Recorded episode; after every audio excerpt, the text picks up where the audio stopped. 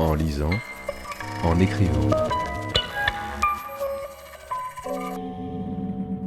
Le podcast de lecture versatile de Pierre Ménard.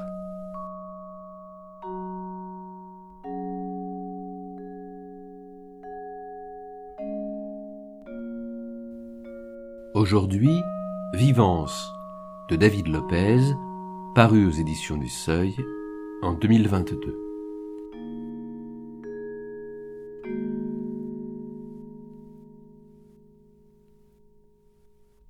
David Lopez raconte l'échappée belle d'un homme qui décide du jour au lendemain de quitter son petit village à la recherche de son chat qui a disparu.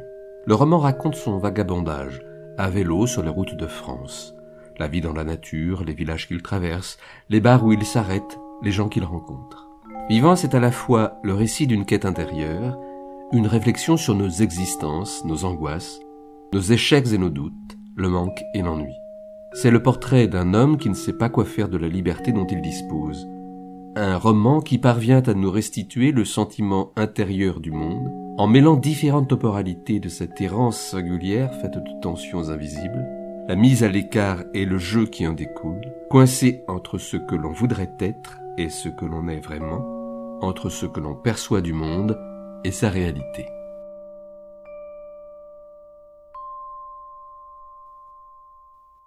Noël s'est réveillé en quinconce alors il m'a demandé d'aller chercher du pain au village, en bas. Ça faisait longtemps que je n'avais pas conduit une voiture. Ça m'a perturbé car je n'avais plus l'habitude de voir les lignes blanches défiler si vite. J'ai observé les virages qu'il avait jugés propices à l'accident, et je me suis trouvé en désaccord pour la plupart d'entre eux, à moins que je ne sous-estime la violence de ces chocs. Passer d'une selle de vélo à l'habitacle d'une voiture donne l'illusion d'être intouchable. En entrant dans la ville, je suis tombé sur un panneau indiquant la déchetterie, et ça m'a rappelé qu'il n'existe pas de consensus quant à l'orthographe de ce mot. Au long de mes pérégrinations, j'ai vu des panneaux déchetterie, des panneaux déchetterie, et j'ai cru comprendre que les deux étaient corrects. Ce qui pose question d'ailleurs. Or, cette confusion en entraîne d'autres, puisqu'il m'est arrivé de voir des panneaux déchetterie, mais aussi déchetterie, ou encore déchetterie. Il semblerait que l'accent aigu, en début de mot, soit incontournable, signe que la constance a un point de départ. Celui de cette ville présente l'orthographe la plus courante, soit déchetterie. Je ris intérieurement en me souvenant que Noël se considère comme bon à jeter aux encombrants. Je me demande dans quelle benne j'aurai ma place. Les gravats peut-être. C'est là que j'y mettrai Noël pour ma part. Marcher dans ce genre de petite ville inconnue me rappelle mes escapades avec Renata. Comme on prenait les routes départementales, on aimait beaucoup s'arrêter dans les communes, investir des lieux que seuls fréquentent leurs habitués. On dépareillait dans le décor. La sensation de nouveauté était mutuelle. Avec Renata, on s'est beaucoup aimé. On s'est détesté aussi. Mais moins. Raison pour laquelle ça a un peu duré. Elle n'était pas d'une beauté évidente, de celle qu'on identifie en photo, ces beautés figées relatives aux traits, à l'harmonie supposée conforme. Sa beauté à elle trouvait sa source dans son expression, la parole et le geste, la voix, l'attitude, son humour provocateur, à la limite parfois, souvent même. Son insolence candide, son rire à la fois moqueur et bienveillant. Elle pouvait faire d'un parfait inconnu son complice en quelques secondes. Tout en elle transpirait la vérité, le naturel.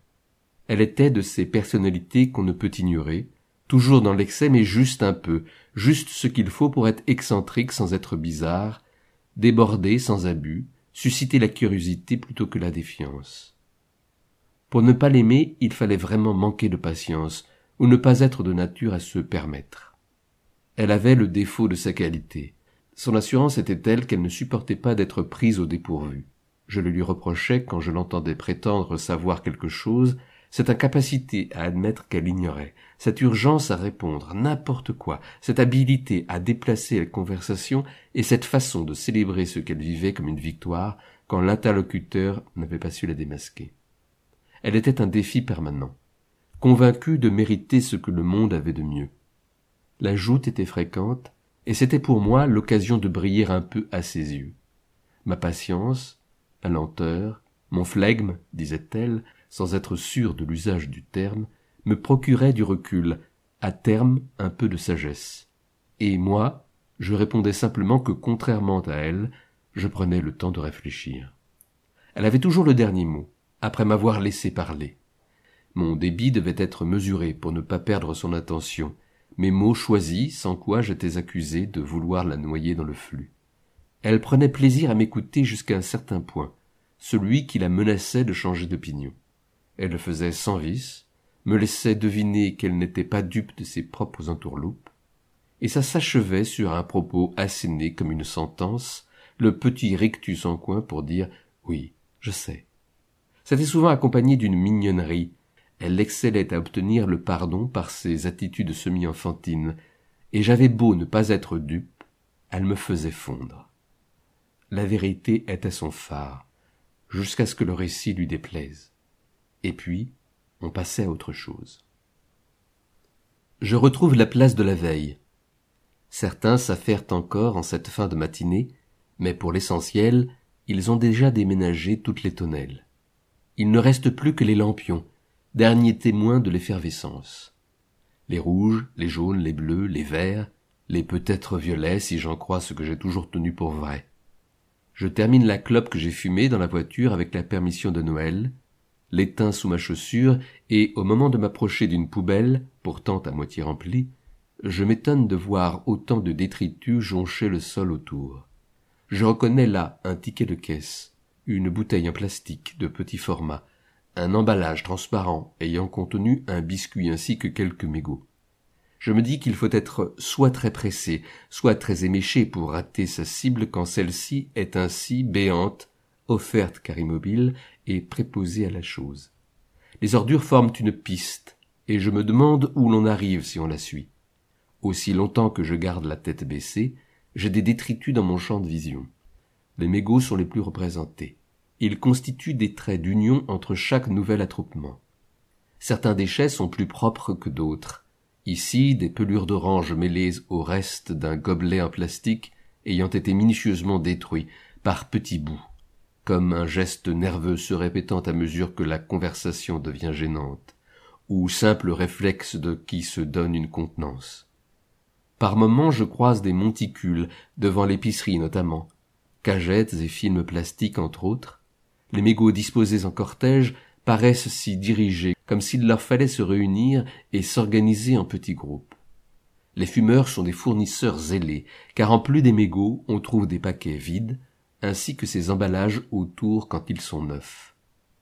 À mesure que je suis la piste formée par les déchets, je quitte la place et m'engouffre dans une rue piétonne tout aussi pavée, si bien que dans les lignes qui les séparent beaucoup de choses viennent s'intercaler, résistant ainsi aux coups de balai et s'assurant une pérennité.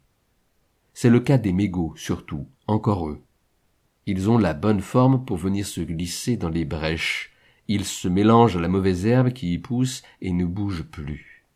Ils sont aussi indésirables que permanents, car les employés de la voirie ne poussent pas le zèle jusqu'à les déloger. Pour s'en défaire, il faudrait les cibler d'où je regarde, on jugerait qu'ils s'accrochent à l'existence, attendent que la tempête passe et profitent de leur place marginale. On les voit, mais on ne les considère pas, on les nie. Résidus. Cette cigarette que j'observe maintenant, elle a été jetée très tôt. Il reste encore beaucoup à fumer, et elle est venue se caler de tout son long dans la fissure entre deux pavés, lui réservant pile l'espace nécessaire de son emprisonnement.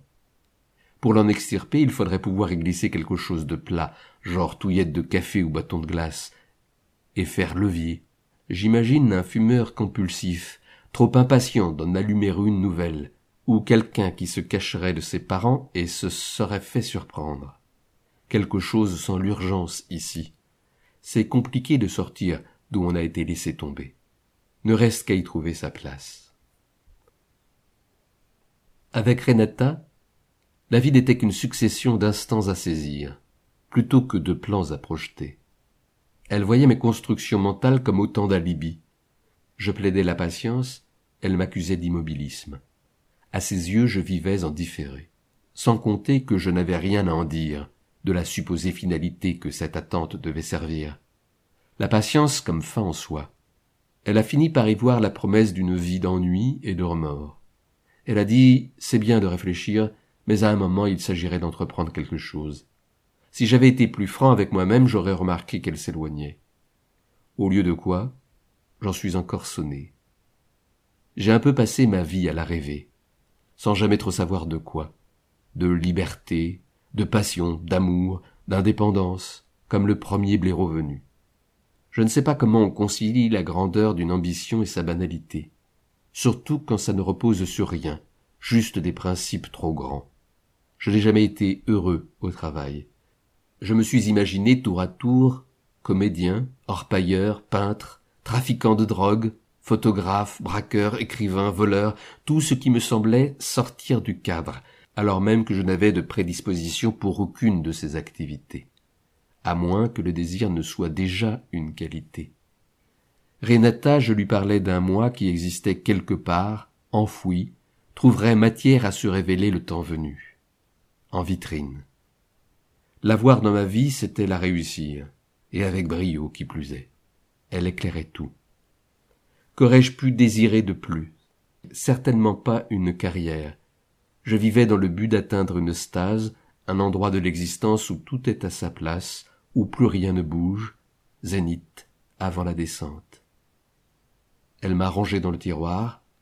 Quand elle est partie, ça faisait un moment déjà qu'elle n'était plus là. J'ai dû relever la tête par moi-même, car le chemin tracé par les détritus allait me jeter dans le canal. Quand je rejoins la voiture, j'ai l'impression de rentrer à la maison. En sortant de la ville par un autre itinéraire, sens unique oblige dans l'artère principale, je tombe sur un nouveau panneau. Déchetterie, cette fois. On saura quoi faire de nos déchets quand on saura quel mot mettre dessus. Noël doit être réveillé maintenant. Il doit m'attendre. Je ne suis pas sûr que la baguette soit ce qu'il souhaite réellement me voir brandir. Il fait beau, je dois rabattre la visière. Les sièges en cuir ont chauffé, j'étais garé en plein cagnard. Renata a considéré que la vie sans moi était plus prometteuse. Sur la fin, elle faisait l'amour toute seule. Je n'ai pas mal aux jambes. J'ai semble-t-il repris un peu de poids. Renata me dirait qu'elle est heureuse pour moi. Mon linge est propre, je sens bon. Avant de descendre en ville, j'ai réussi à caresser Elton. Pas longtemps, mais quand même. Je sais manier une arbalète. Je grimpe des montagnes à vélo je peux différencier l'orge du blé, je sais ce qu'est un paillon, je vois le violet, et je l'appelle comme ça.